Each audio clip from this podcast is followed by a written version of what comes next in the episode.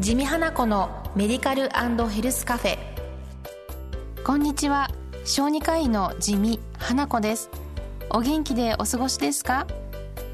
来週の今頃はもう3月。ひな祭りですね。春はもうすぐそこです。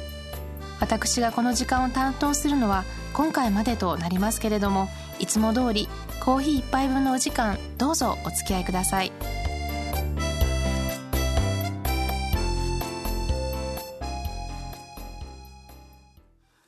地味花子のメディカルヘルスカフェ進行役のラジオ日経アナウンサー渡辺和明です。地味先生今週もどうぞよろしくお願いいたします。こんにちは。地味花子です。どうぞよろしくお願いいたします。さて1月から2ヶ月間にわたってお届けしてきたこの番組ですけれども今回が最終回ということになります。シリーズの前半となる1月は地味先生のこれまでの歩みから始まって子育ての話や男女共同参画社会について生育基本法についても学びました。そうですね。私や、まあ、医療界が今目指していることについてゆっくりとお話できたことは私にとっても貴重な体験でした。最初の収録の時はうまく話せるだろうかとか緊張してしまうなんておっしゃってましたがとてもお話が上手で分かりやすかったです。ありがとうございます。そう言っていただけるとほっといたします。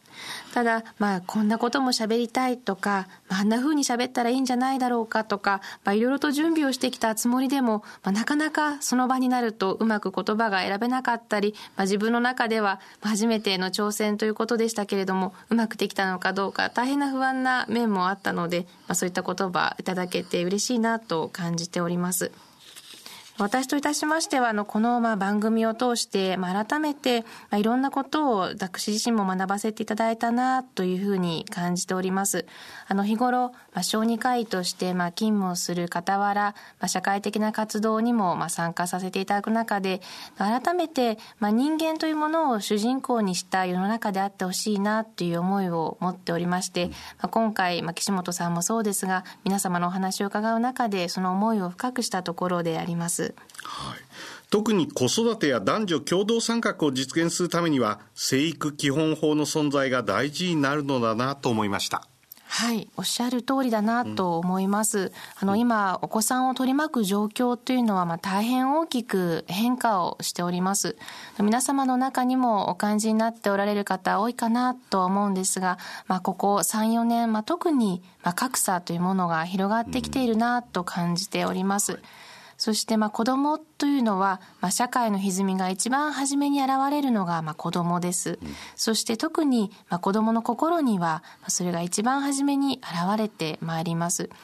そのような中で、まあ、小児科のまあ外来をしていると、どうしてもまあ虐待もそうですし、まあ、いろいろな経済苦に悩むご両親、あるいはまあシングルマザーのお母様の話、まあ、いろいろなものをまあ実際に伺う機会が大変多くございます。その中で改めて、まあ、子供の健やかな、まあ、心と体の発達を真ん中に置いた上での子供、子育て支援であってほしいという思いを持っております。その中で、まあ、生育基本法ということの大切さが改めて認識されるのですが、これは子供を取り巻く一連の状況を横串を指す、そういった理念法になります。胎児期から成人期まで子供というものを一つのライフサイクルとして見て、その中でこの部分が足りている、この部分が足りていないということで補いながら包括的に見ていく理念法です。こういった法律が制定されていくことが、まあ、次世代を守る大人の責任ではないかなと感じているところです。はいえー、そして後半の2月は作家の岸本陽子さんをゲストにお迎えして地味先生が運営されているメディカフェ憩い場の話題から予防医学日本の医療そのものまで幅広くお話ししましたね。はあ本当に貴重な機会をありがとうございました。あの、岸本さんは本当にあの、穏やかで、ただ本を読ませていただいておりますと、まあ、癌と心ですとか、まあ、癌から5年、まあ、いろんな本の中で、死生観、それから自分自身の経験としての、まあ、癌というものを深く捉えておられます。で、その中でやはり対がん協会での取り組みですとか、もっとがんをまあ包括的に見ていこうという取り組み、本当に精力的に行っているということで、私自身も学ぶところが大変多くありました。はい岸本陽子さんとの話では糖尿病などを例に、まあ、予防医学あるいはまあ検診を受けていただくということが大切であるというお話もありました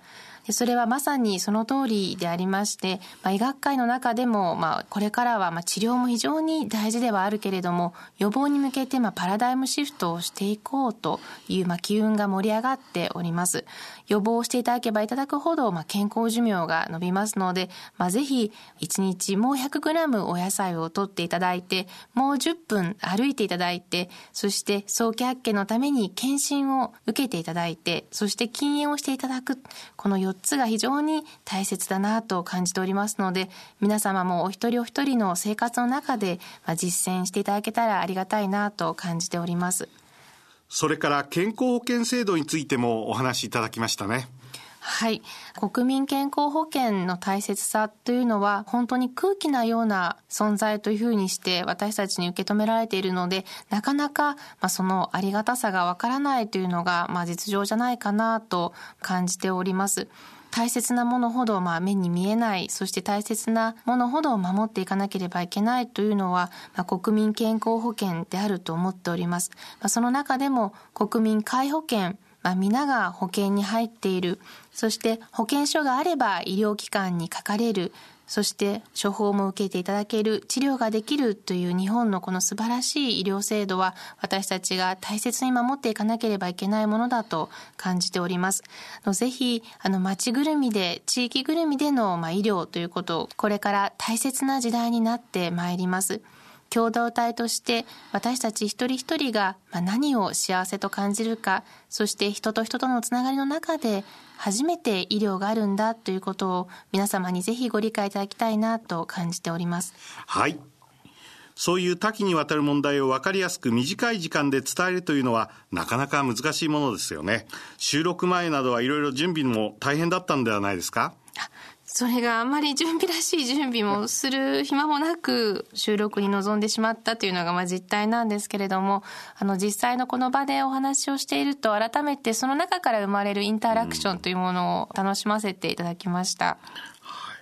それではこの2ヶ月を締めくくる意味でぜひこの番組を聞いてくださっている皆さんにメッセージをいただけますでしょうか。はい。皆様2ヶ月間コーヒー一杯分のお時間をお昼にお付き合いいただきまして本当にありがとうございました。医療従事者として、まあ、日々悩みながらも、まあ、世の中がもっと人間を中心に、まあ、人間を主人公としてあってほしいなっていう思いを抱きながら、まあ、社会活動もさせていただいております。あのぜひこのコーヒー一杯のお時間で心がほっとしていただけたら大変ありがたいなと思ってます。皆様のお住まいの街に伺った時には、まあ、ラジオ聞いたよとお声をかけていただきたいですね。ということで地味花子のメディカルヘルスカフェ小児科医の地味花子先生にお話を伺ってまいりました。先生は講演なども全国各地で行っていらっしゃいますからぜひとも先生を見かけましたらね地味先生知ってますよって声をかけていただきたいと思います。そうですね。その時はぜひこの番組の感想などもお聞かせください。それではそろそろお時間です。地味花子のメディカルヘルスカフェお相手は？地味花子とご案内役の渡辺和明でした。